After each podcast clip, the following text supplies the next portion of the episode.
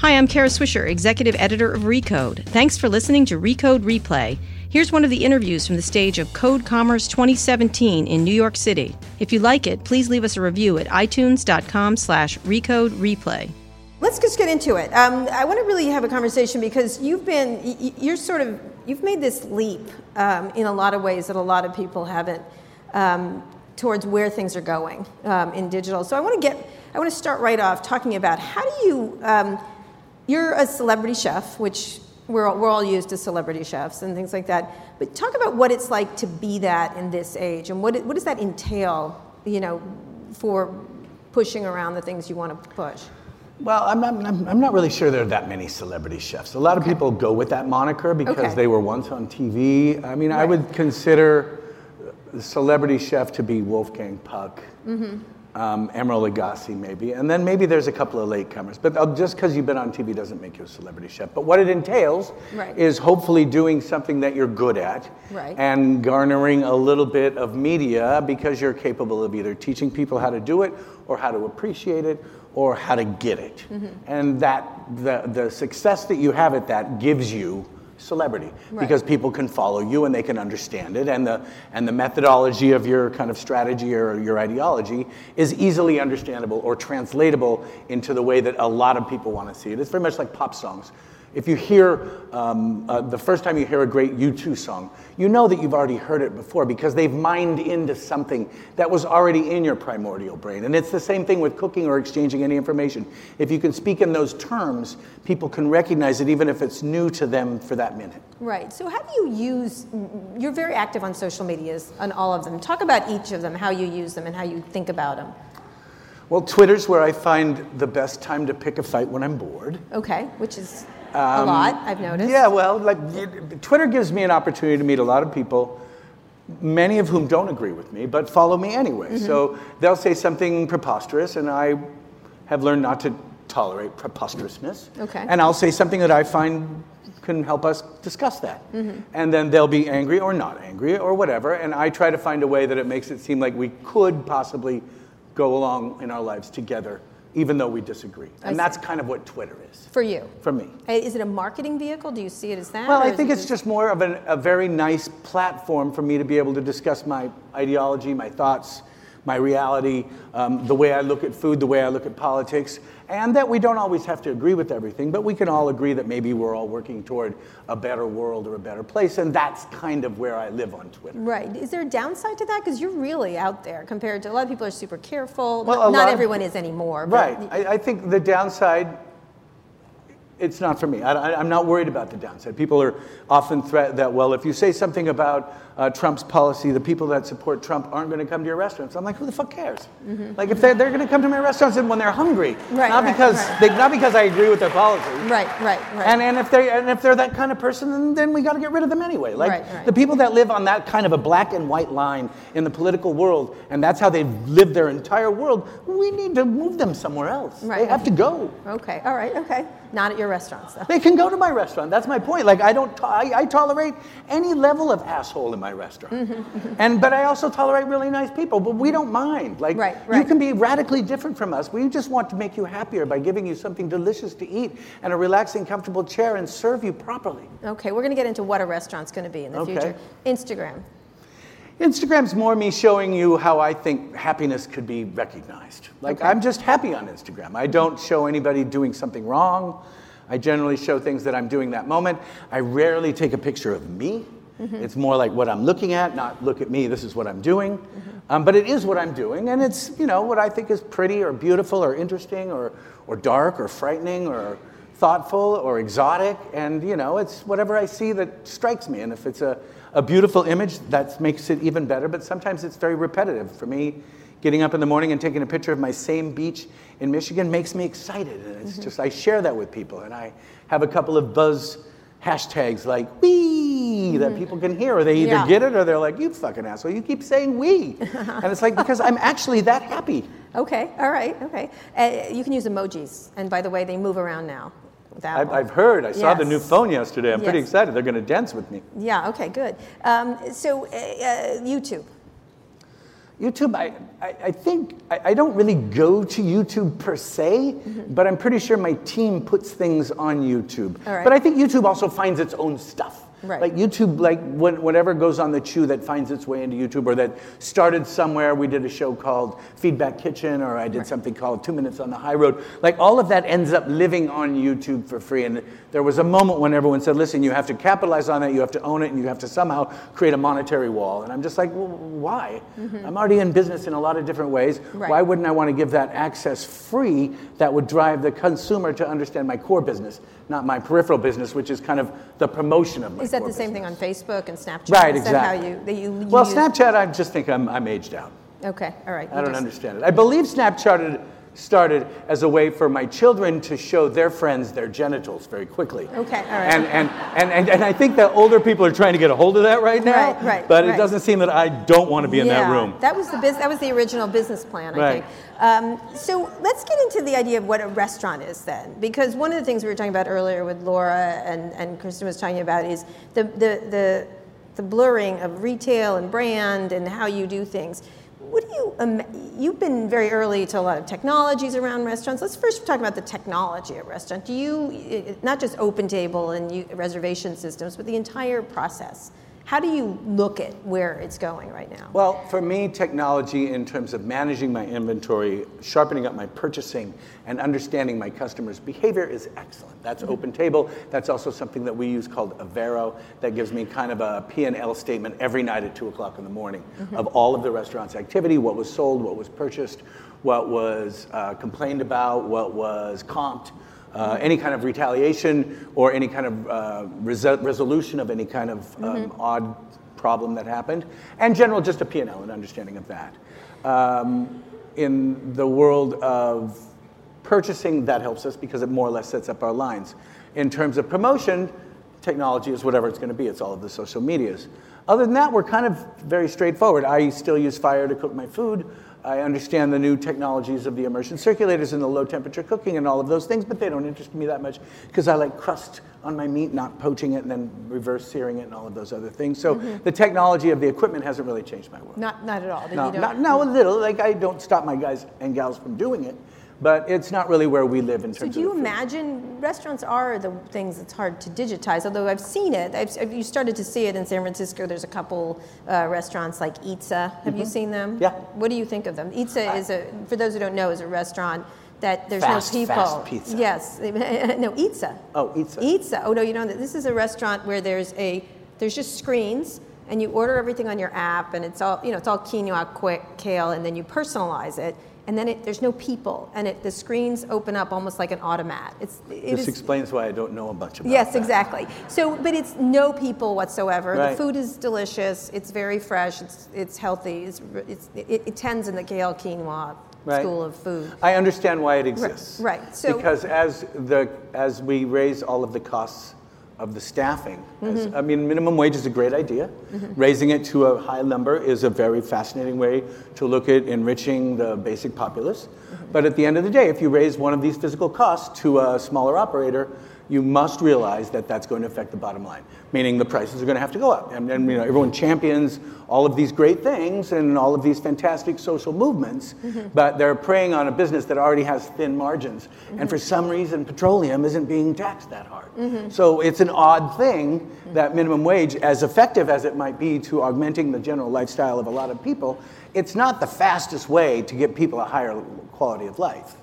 But I'm talking about no employees, like rest, the Well, there's restaurant somebody experience. making that food. Well, maybe it could be a robot back. I'm, they're not letting me back there yet. Okay, trust me that there's a human being back there. at this point. Yes. But it's really interesting. There's a lot of investments going into the idea of of changing the whole way restaurants are done. I was in an airport the other day. Everything's on an iPad. They Right. bring it to you. What do, do you think like that, or do you feel that there's not going to be a shift in how restaurants are? Restaurants just be restaurants for ever. I mean, I'm, I, I used to, I mean, remember, uh, when we opened Babbo, there was no internet and there was no cell phones, and I mm-hmm. was perplexed that they could ever be any help to us. Mm-hmm. So anything could change, and I'm not opposed to the idea of that. Mm-hmm. But what our restaurants espouse is the human touch. For me, the ultimate luxury is not the lack of humans, it's that there are humans there Right. and that they're touching it with their personal potential for error. And their humanness is what makes something for me really delicious. And that interchange is super significant to my style of restaurant. That doesn't mean that that's not going to be somewhere else. And I mean, in a world where Chipotle can go further and further and further, you don't necessarily need a human relationship with a delicious, well sourced, great idea to bring you that food in a very quick time. But in terms of the kind of restaurant experience that I have spent a lot of my time developing and working on, I don't see me getting rid of human beings too quickly.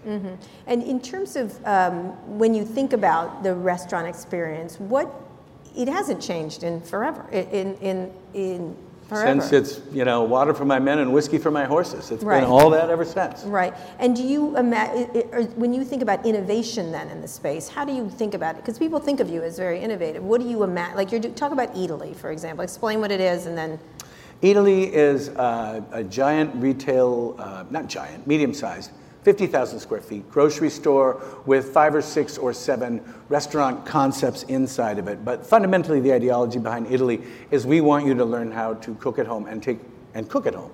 So it's a grocery store with a bunch of tasting rooms that allow you to understand the potential for the ingredients around you. You learn it, you eat it, you taste it there. We give you the recipe, we help you shop for it, you take it home and you go do it yourself. At that point, you can also personalize it and make it your own as opposed to merely the recipe, which is the ultimate success of a good home cook is understanding that yes, I saw the recipe and then I saw these other ingredients and I put them all together in this amazing way and I put it together and not only did it make me happy, it made you happy and we're all happy.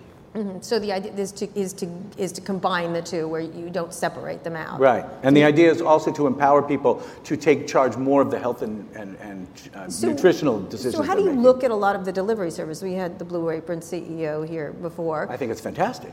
They're Because what I, what, what- basically, the enemy is the fast food robot run restaurant in Mm-hmm. this space. And what we want you to do is understand that when you're doing that, you're probably compromising some of the decision making that you're going to make about nutrition, vitamins, texture, the wholeness, or the integrity of the product that it's buying because they've been shipped to get there in the right way and they've probably been manipulated by some machinery. And, and that, that machinery doesn't necessarily make it bad, but it's the processing of our food that is robbing it of essential components of it that's really important. For us, taking things from raw and cooking it in the right amount of time in the right amount of way gives you the maximum expression of what the food could be, both nutritionally and in flavor and in expression of your own human core. So what do you think of those businesses? Those the idea that both say the Munchery of the world and then the plated, the blue aprons. Uh, you don't have one, right? You don't. Have you thought You know, we've talked to a bunch of people about them. I haven't yet found one where I'm entirely successfully behind it. I think if it's just buying commercial goods and putting it in a box, that's one thing. I think where Blue Apron made a really smart move is they started buying and, and going on a, on a vertical sense. They own a specific ranch of turkeys. Mm-hmm. And when you know that when you go with them, you get the best possible turkey, then there's another reason for me to go. But if it's just them going shopping for me and putting it in a box of commercial goods, then I'm not that interested in it. So mm-hmm. for me, their, their next phase is to create and identify the best producers and get exclusives on those products so that when you buy them, you get Chino Ranch carrots and you get this kind of turkey and this kind of seafood and responsibly sourced, well grown stuff whose companies also speak for a larger ideology. Would you create one? I'm thinking about it, I'm trying to figure it out. What would it be? It would probably be with Eataly, and it would be, you know, using artisanal products based there and here. You know, mm-hmm. like maybe some olive oil and some kind of pasta made from my favorite places, and then products based here, basically seasonal, regional. You know, all the buzzwords that we all hear about, but done in a way that you could produce it and make it less expensive than going out. That's, I think, the best value. Yeah. Do you see an economic challenge to these kind of businesses? I think the economic challenge is to make sure that you, just like in a real restaurant, when you buy stuff, I mean, our, our basic method in all of my restaurants, and everyone understands this, is we buy stuff, we fix it up, and we sell it for profit. If, if there's any breakdown in any three of those steps, your businesses start to fall apart. If you buy stuff and you don't sell it, you have a problem. If you fix it up and you don't sell it, or if you buy stuff and throw it away, you, it, it falls apart. Where those businesses can go wrong is that they buy the wrong amount of food and they end up not using it and not selling it. Or mm-hmm. they sell it in a challenged way where it's mm-hmm. beyond its, you know, excellent date. Right. What about the food preparation? Not that it's not to the plate where they send you ingredients, but they like the Munchery where it's not takeout because you you all use Uber, all the delivery services, Uh-huh. correct, for your restaurants. And it's, is it an important part? Is it becoming an increasingly important It will probably become a little bit, but we don't really quantify so much about the delivery and takeout stuff Mm-hmm. unless it's in a pizzeria because there's a lot of the food that we create in most of our restaurants needs to be eaten relatively quickly and doesn't really have a stable shelf life, Right. even for a half hour in a hot car. Right. So, what do you think about those? All those? There's a I ton, think- there's like 90. I call San Francisco assisted living for millennials. Right. Um, because like they can have anything. And just the other day there was a bento box company where it's in a trunk and they make bento boxes in the trunk, Right. hot and cold. There's there's there's one called this. There's a million of them. Right. There's a million of them. I, I embrace their ideas and I look forward to seeing one that actually meets my standards. I have not found one yet. Because I don't think the food's very good by the time it gets to my house. Mm-hmm, Now, something that's all cold, maybe there's an opportunity. Like if you had a sushi chef driving around in a car and just slicing stuff up right then and there, just like at their sushi restaurant, then Right. that makes a lot of sense. so a sushi car. sushi car, sushi truck, You sushi probably- mobile. Yeah, yeah. You could probably get 20 million for that right now from some venture capitalist in Silicon Valley.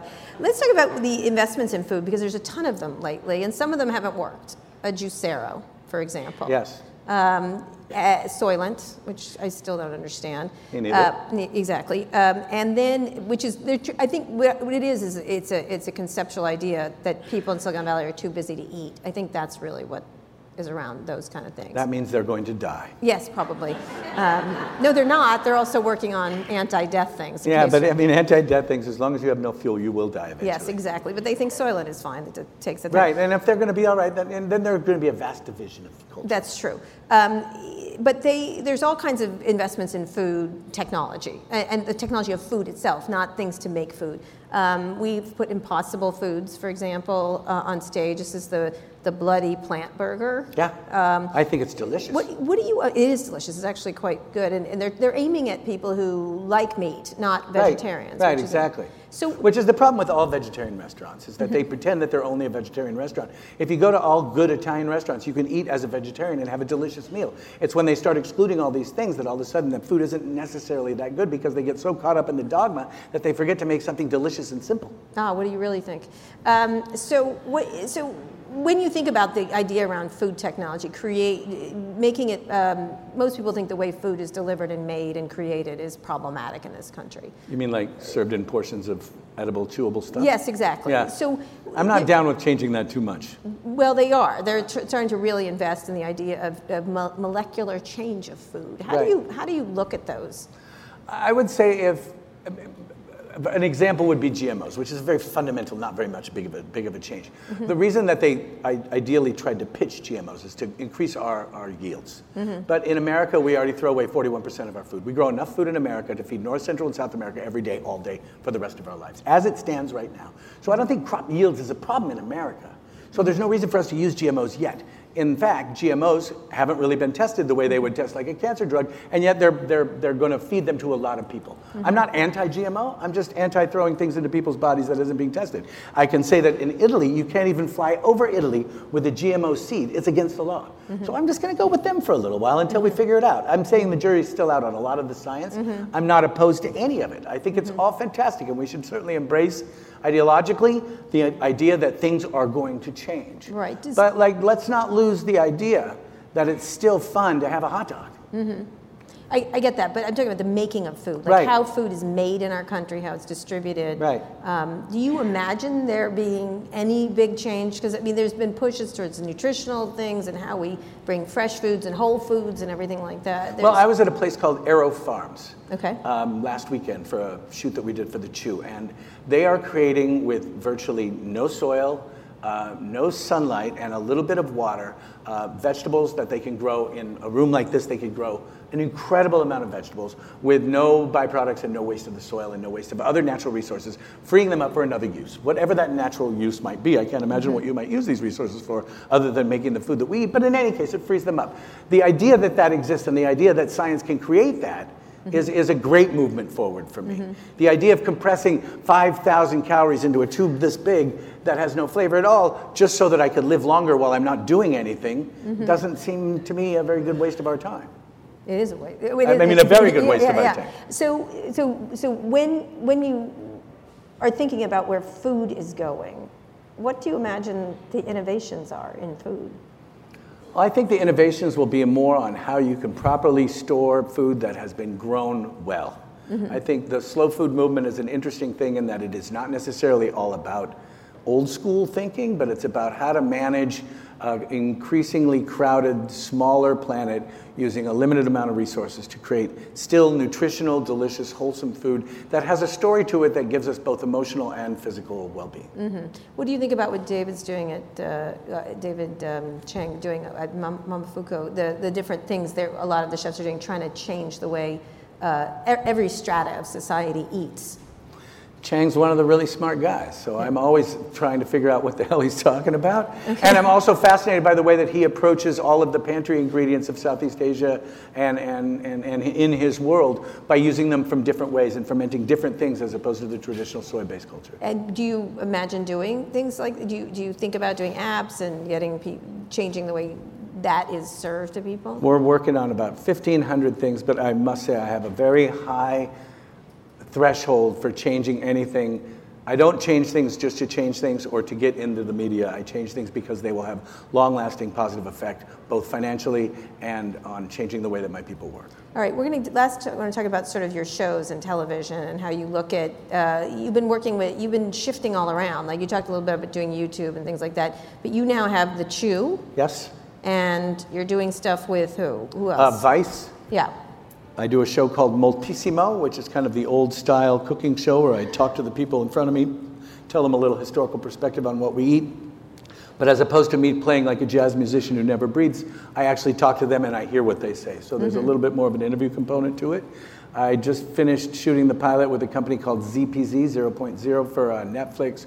We're shooting a show called In the Pinks with Mario Batali. I sit on uh, a pink Adirondack chair and someone sits right next to me and we look out and we shot the pilot with Maria Bello this summer, in which case we were looking out over Lake Michigan, but they could be in Piazza Navona, they could be in the Andes. You take pink chairs around. I will take two Adirondack chairs. It's an incredibly low budget production. Okay. But the idea would be that we're talking about where we are and we're also interviewing someone who may or may not have that much to do with where we are. And then 40% of it is animated. So maybe when I talk about the 673 shipwrecks in Lake Michigan, we actually dive into the water animated as characters and go find out how and the where and the why these ships were wrecked in the first place. Really? Yeah. That's unusual. Hopefully. Yeah, yeah. And that has nothing to do with cooking. Well, absolutely. Except I'm a cook. Not? Exactly. absolutely. No, Yeah. absolutely. It has nothing yeah. to do with cooking. Yeah, yeah. So what are you going for there? Just experience. I'm. I am uh, constantly fascinated by the interaction with other humans, and I think that there is, it's time for me, I enjoy a deeper dive into just the general conversation and thought process between like minded individuals or anti like minded, people that aren't like minded. How do you like working with the Netflix? And uh, you know, I'm, I'm about to interview Shonda Rhimes, uh, with her new Netflix deal. Uh, you're all moving toward. What is that like? Because you you had traditional shows, you've had documentaries, you've done various things, and the Chew is a is a network show. Major network, ABC Yeah. Disney. Yeah. Um, I, I- think that as the, as, as the viewership changes to wherever it wants to go, Mm-hmm. that's where people are going. They're trying to figure out where you're going to find more eyeballs to watch what you work on. Because when you Mm-hmm. work on it and no one looks at it, it's not very satisfying. And meaning that it doesn't matter where you put things. Right. I don't, I don't have a, a, a philosophical bent on where I'm going to be. I would Right. just rather reach more people. All right, last uh, bunch of questions. I, I do want to get back to the idea of the future of food um, and what you think the biggest trends are. Because, you know, people don't think of food as inno- innovative, you know, or the changes around it. And Right. again, like, Silicon Valley get, goes at it sometimes. Did you have a Juicero? I'm just curious. Did I have a? A Juicero? No, I did not. No, you did not. No. Um, but they're trying. I have a different- blender. Okay, good. That's what it turns out. Right. That's all you needed. It's all you really yeah, needed you in the need first a place. seven hundred dollar juicing machine. Right. Um, I am talking to a couple people who have a very interesting idea about taking a pod and creating a, a smoothie variant that is completely nutrition and diet based on whatever you want, where you can make it into that with natural water in any case and have it hot or cold, whether it's a soup or a smoothie, in about one minute and you can carry it with you. And the pod is very much like those Nespresso pods, and Yeah. it's completely nutritionally balanced, and there's something to that what do you do with the pod? You mean, well, you extract what's in it and make it into whatever you're going to eat by mixing it with water.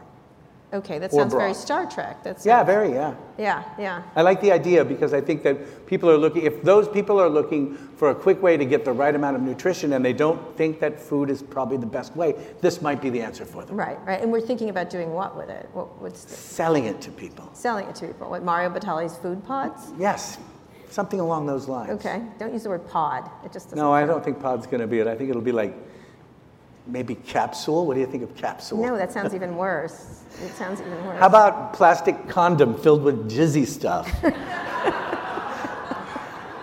I can see the marketing right now. Yeah, yeah, yeah. I can. That's interesting. Yeah. It, it, it feels like Silicon Valley these Yeah, days. it would work really well with all the sexual I don't think that'll work. Yeah, I don't think so either. I was just throwing it out there. You know. Okay, well, I got my know, market research right here. We're going to hear about it on Twitter in about Yeah, 10 minutes. Um, there's no bad ideas, they Yeah, I think so. there are, but in fact, there's. Well, you have to find out about it, though. It's bad. It would be bad true. to think a bad idea is bad before you even really explore Yeah, it for a minute.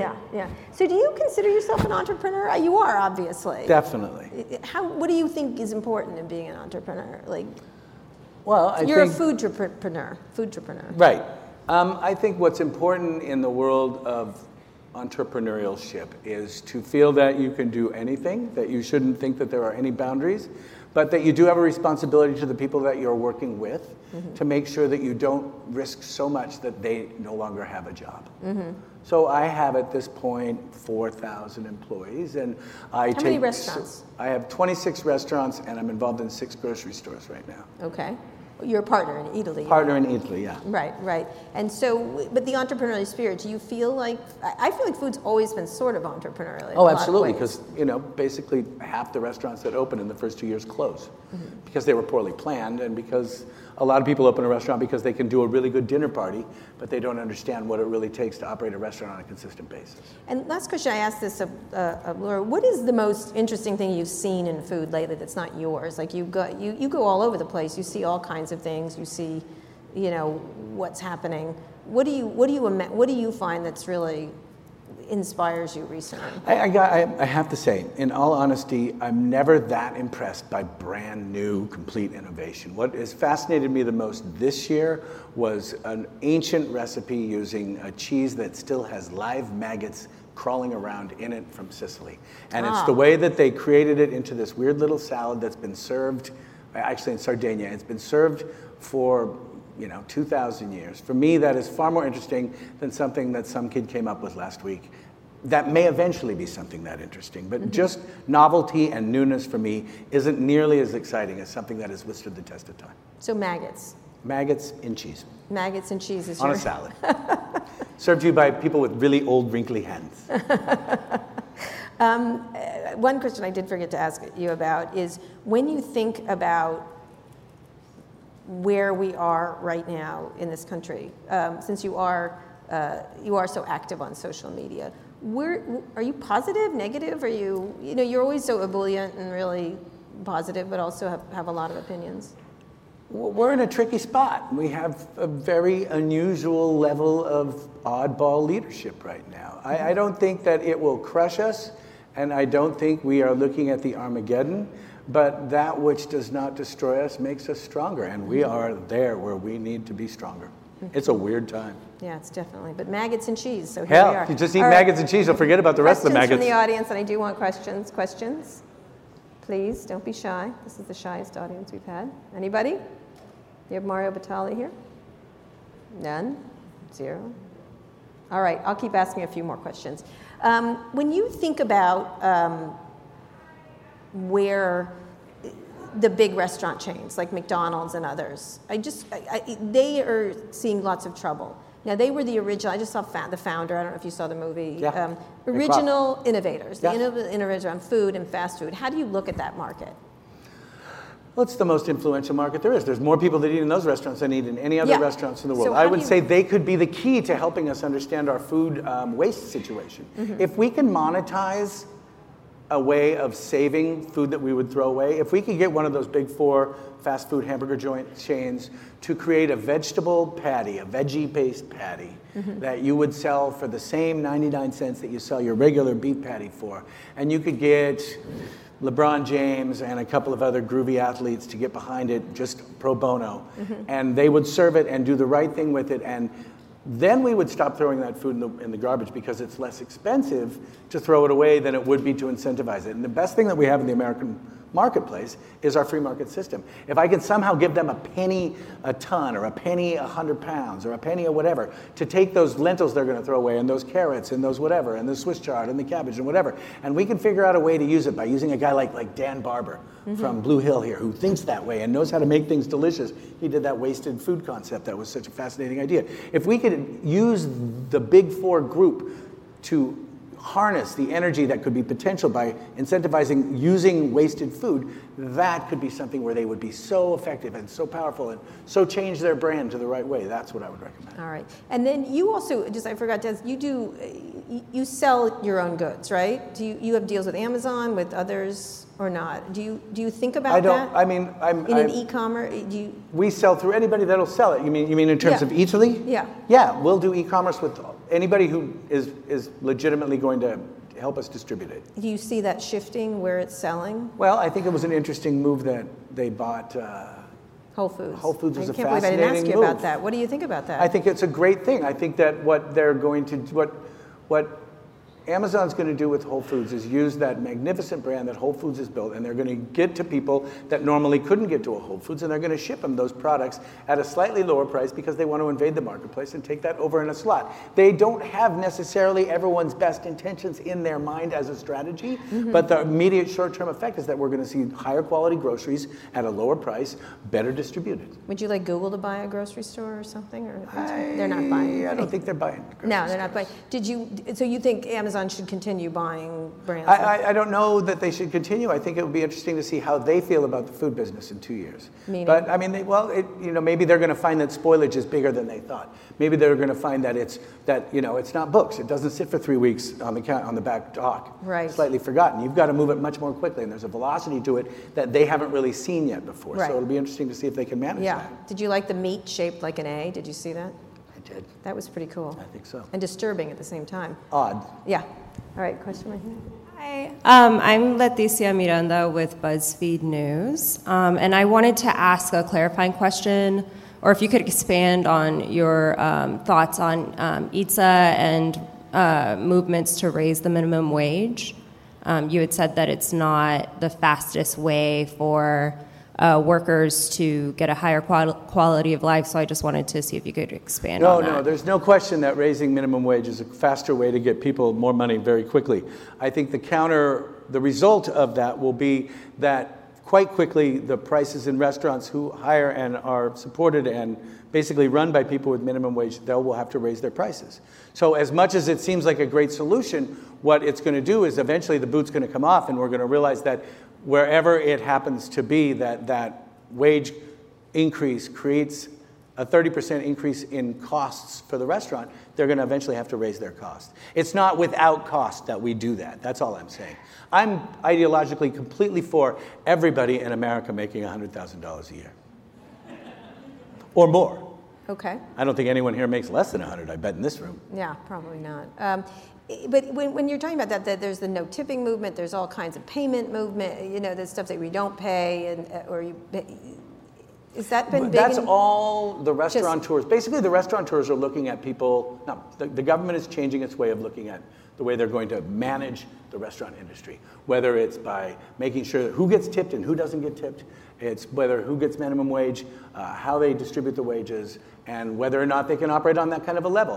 And, and, and the restaurateurs aren't necessarily saying we don't like this. The restaurateurs are looking at it and saying, how do we make this change into something that is still sustainable for us to operate? The- It's not like there's an ideological bent beyond their sustainability. It's not like they're some rich robber barons and they're, they're taking their 98% profit and carving it down to 92 and they're pissed. It's they're taking wages and they're taking costs, they're raising them into a place where I know in San Francisco, a lot of my friends are closing their restaurants because they mm-hmm. went from 10% margin to 3% margin, Right. or from 6% margin to 0% margin. And as that happens, the rents always go up. Yeah. And it's just a very difficult thing for restaurateurs to deal with. And it will cause some attrition and it will be lost, and then someone will come along, and it, eventually it will always settle. And these kind of things are mm-hmm. exactly that. They're just, they're, they're slightly tectonic, but at the end of the day, they will settle quickly and things will find some resolution. At the end of the day, in America, we pay 40% less for a restaurant meal than we do in Europe. Wake up, it's going to happen. Right. It's going to cost 50 bucks to go to a restaurant pretty soon in America mm-hmm. because we have to internalize all the costs that we haven't had to do so far. So I do, want to ask one last question, if there's no more questions with the audience. What is your tech diet? What do you do? You see, you're very active. So what, what do you? What is your actual tech diet? What do you do? You, Well, you mean like what do I consume on a regular basis? Yeah. Well, I, I read uh, I read the New York Times in hard print Mm-hmm. because I like to support, you know, Weyerhaeuser. okay. Um, I look at three or four forms of social media every morning. Uh, in the afternoon, I kind of check in on some things. I look at the Wall Street Journal, I look at the New York Times, I look at the Washington Post, I look at LA, I look at the Singapore Times, I look at the Hong Kong News, and I look at the London Times. Okay. And then around 9 o'clock at night, I watch Rachel Maddow and I feel comfortable when I go to bed. On that, Mario Batali. Thanks for listening to Recode Replay. Remember to leave us a review at itunes.com slash recode replay and be sure to check out our other podcasts. Every Monday, I host Recode Decode, a podcast about tech and media's key players, big ideas, and how they're changing the world we live in. On Thursdays, you can hear Recode Media, in which Peter Kafka interviews the smartest and most interesting people in the media world. And on Fridays, I host Too Embarrassed to Ask, along with Lauren Goode of The Verge, where we answer all of your questions about consumer tech.